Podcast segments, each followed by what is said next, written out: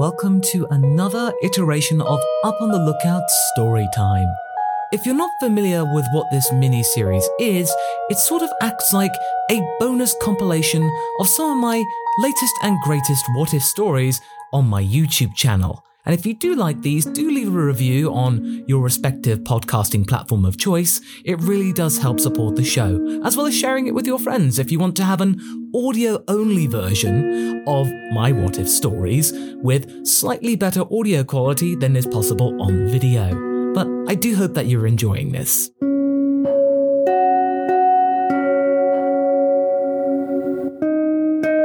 The story that we're actually talking about today is a continuation of the story that I was talking about last time about Frieza turning good.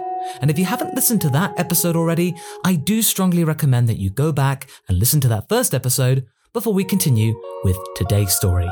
If you wish to support the podcast and want to see some of my other what if stories making the jump to audio only formats, you can go to masako.cc slash lookout for more information. And with that, let's have a little reminder about what happened last time. In the last part, we established the beginnings of the change to take place within Frieza. Instead of Goku actually doing the deed and changing Frieza's ways, it ultimately came from a desperate tactic and then some badly chosen words said to the wrong person. King Cold realized that what he thought was the ultimate successor to his superior empire was not as impervious nor as impressive as he had thought, and as a result of Frieza's actions and lack of response and enthusiasm for revenge, he lost his title and then ultimately even his place within the ranks of the Cold Force. This tale isn't about wanting to be good, it's Frieza having to start over as a nobody, his worst fear. You know how it was with Frost in Dragon Ball Super after it was revealed that he was a con artist? It's that sort of vibe that we're going for here. So, without further ado, let's carry on with our tale about how Frieza might have handled this whole chicanery. So sit back, relax, and let's begin with part two of What If Frieza Turned Good.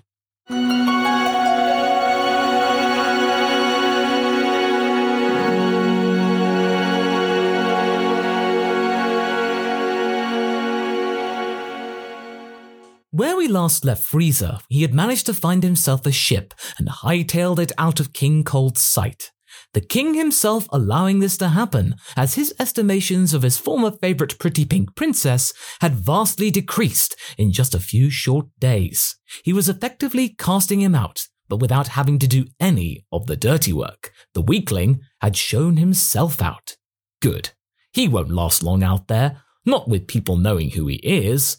Ah, but that's the thing, Cold. It turns out you're wrong.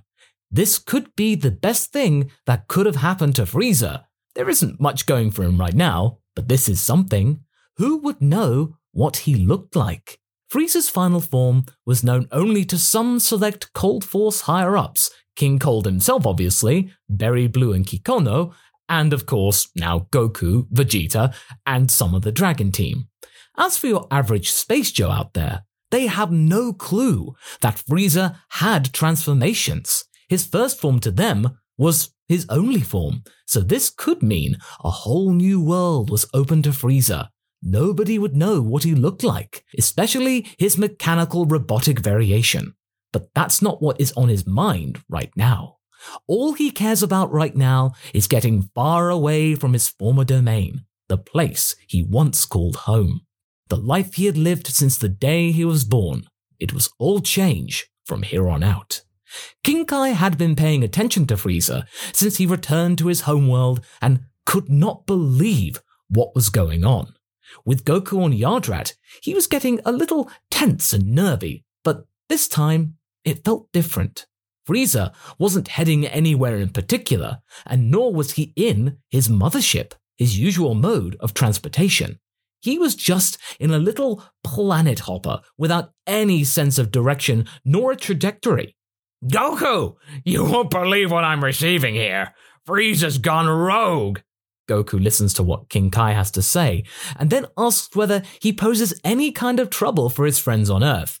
Hard to say, but from the way he's piloting that craft and from what I can sense from his energy, he's in no condition to mount a challenge. I'll keep an eye on him and let you know.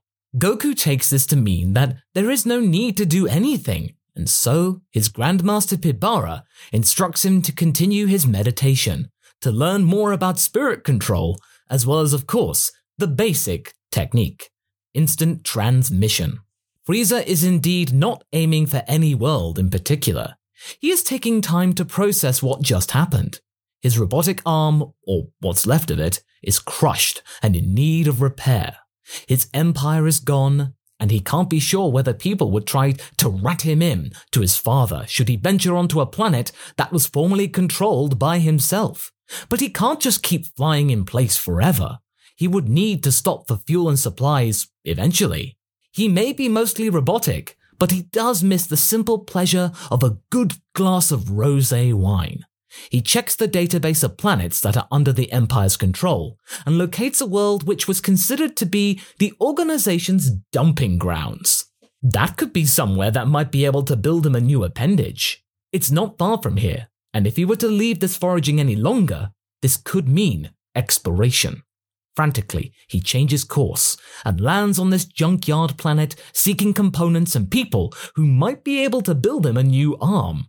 What do you want, droidy boy? I'm sorry, what did you call me? Droidy boy. On the account that you're a droid. Don't you know who I am? How dare you talk to your superior?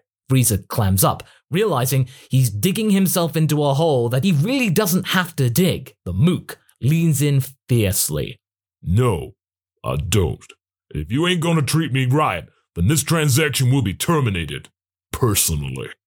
Zenny drops. This guy has no clue who he is. He can just charm his way to a new arm in no time, with no worry of his father finding him.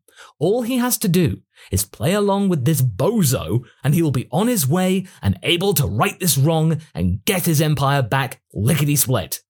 Frieza apologizes for his outburst and then decides to humbly request that he is acting for Lord Frieza and requests that a new droid arm be constructed for this, a mere lackey who had just gotten himself into one too many scraps.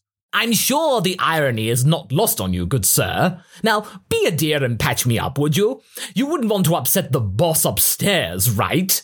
The mechanic gets up, panicking. Uh, yes, of course. Uh, you, uh, you, you got any credits? Credits? I'm sorry, what? Credits. If Lord Frieza sent you, he would have sent a credit chip with even the materials. But, but, but, but you got the materials already. This whole planet is made of the materials, practically, you buffoon. The buffoon reverts to his more surly demeanor. Frieza or no Frieza, credits is how we do business here. If you are indeed who you say you are, you would know. You don't get anything in this empire for free. So no credits, no patching up. Now scram, unless you want to work for it. Frieza's eye twitches. Work? Seriously? Him? Sing for his supper? Never. But where else would he find such an ample bounty of tech to repair his damaged body? He was lucky that this guy didn't grass him up right there and then to King Cold. He just wants cash or at least a little bit of elbow grease. F- fine. I'll ugh, work. Hmm. I'm glad you came around, droidy boy. Now you better get started because you're gonna be working for a long time. Frieza turns to a pile of metal which was several hundred feet high and was regretting his decision immediately. King Kai was trying his best not to laugh at what he was seeing. Frieza doing menial jobs? what a new low. The king was creased up on the ground, causing Bubbles and Gregory to be concerned for their boss's health and well being. Several hours pass, and the mechanic comes out to check and finds the pile of junk gone. The hillock was nowhere to be seen, all organized in the right place. Frieza was sat on the ground, impatiently waiting for the bozo to return. What? What? I don't believe it. This should have taken you weeks to shift. How did you do that? Frieza turns and responds lazily. It's not that difficult. I'm not a weakling, you know. Nor am I a simpleton. Big stuff goes there, small stuff goes there, wires and cables go here. You'd have to be a filthy monkey to not understand that. The now bewildered buffoon raises his cap and beckons Frieza to follow him. The name's Kit. I'll get you your arm. Surprised to see this Kit change his tune. Frieza follows and sits down to have this new arm fitted. Finally, some kind of service. While Kit fixes up a robotic arm from one of his stock, he explains that nobody has ever been able to finish organizing that pile in the past three years. People tried to score free parts by doing this task, but they either just give up and leave the planet, or they just kill over and die. This guy here not only did it, but did it in record time. I'm grateful for that, buddy. It's not every day you come across a superpowered drifter. Actually, there's never been a day that's happened. Thank you. This old man's pretty grateful. Frieza turns away, not responding to the gratitude at all. Nobody had ever said thank you to him for what he did before. Well, never with any kind of sincerity or lack of quivering fear in their voice. This was genuine gratefulness. Whatever. He was getting an arm, and he'll be gone in no time flat. Whatever. Just hurry up so I can get off this dump. Whatever you say, droidy boy. I have a name. Oh, is that right? Well, I don't care to know. Not one for names except my own. Besides, I like droidy boy enough that calling you anything else would be weird. As Frieza leaves the planet eventually with a new arm, he is left feeling quite refreshed. Yes, he would naturally feel better with no broken bits to his frame. Kit had tidied up some more of his broken components as an act of goodwill. He did some work and got rewarded for it with actual sincerity. He had been feeling a little bored of getting everything he wanted prior to Goku and his cronies taking everything from him, but this was no sign of wanting to be friends with them or anything. Thanks to them, he was left with nothing but a ship and a drifter's life ahead of him for the rest of his days. But now, he just had to make do and regroup. At least he could pilot the ship with two arms now. So, what happens next? Well, this does cause some other stuff to happen with the good guys. With Mecha Frieza preoccupied with his own endeavors, future Trunks arrives on Earth to see no signs of Frieza, his father, or anyone resembling them. Nobody was here, not even the Dragon team. Huh, well, this is weird. Mom definitely said that this was the day that Frieza showed up and Goku was meant to return to Earth. What's going on? Well, what is going on is that the likes of Vegeta, Piccolo, Gohan, and Krillin arrive eventually to see this new power that has suddenly turned up on the planet and what it's all about. They spot that it's just one guy, and that he doesn't seem to be too much of a problem, he's just standing there. Trunks spots them and instructs them from afar that he is here to wait for Goku and tells them to come to the precise location to wait with him. Little do they know that Goku ain't coming. King Kai had been keeping tabs with Goku about Frieza's location, but since the Tyrant was doing nothing really, just flying through space, and in no route to Earth anytime soon, or ever, Goku had told King Kai to not bother him anymore so he could work on more training, having grasped the basics of instant transmission. Now, having cleared that hurdle, Pibara offers Goku the chance to focus on a particular power that he could specialize in. If you've been au fait with the manga of Dragon Ball Super, examples can range from multiple copies of oneself, gigantification, and healing. Those are just the ones we know. What that ability is going to be, I shall reveal to you in the next part. As for Trunks, Frieza's absence has made him out to be a bit of a laughing stock. There's nothing really backing up his cause. Vegeta grows tired of this hanging out in the desert, waiting for a future event to happen that won't. Either you tell us why you're here, or get back to your supposed future, brat. Fess up! Trunks doesn't take kindly to being shouted at, especially from his father, but he can't let him know that. I don't understand. Goku's supposed to be here, and so is Frieza. What gives? Gohan then steps up. Frieza's still alive? Well, yeah. He's meant to be some kind of robot version of himself, and his dad was meant to be here too. That's why my mom. I was told. Vegeta scowls. Hmm. So Kakarot failed to finish him off. I knew he would blow it. That Super Saiyan power should have been mine.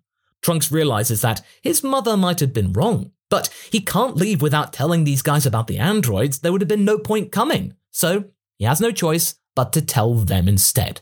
before he leaves, he asks Gohan to give the heart medicine to his father should he return, because he will need it. What for exactly, he doesn't tell the kid, but with his mission complete, to the best of his ability, Trunks heads back to the future, and the gang now have to figure out their next step without Goku here to help them.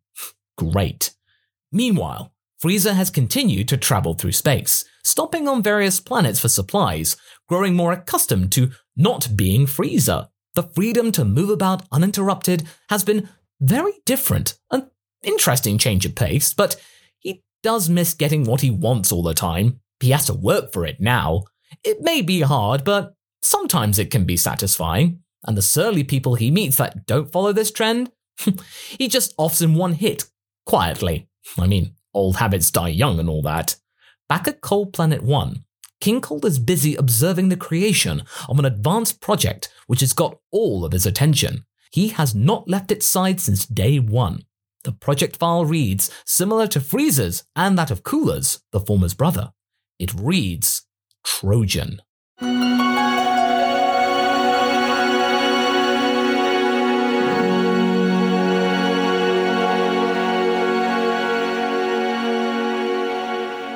Well, it turns out that there might be a third child of King Cold coming very soon to our screens, or more accurately, ears.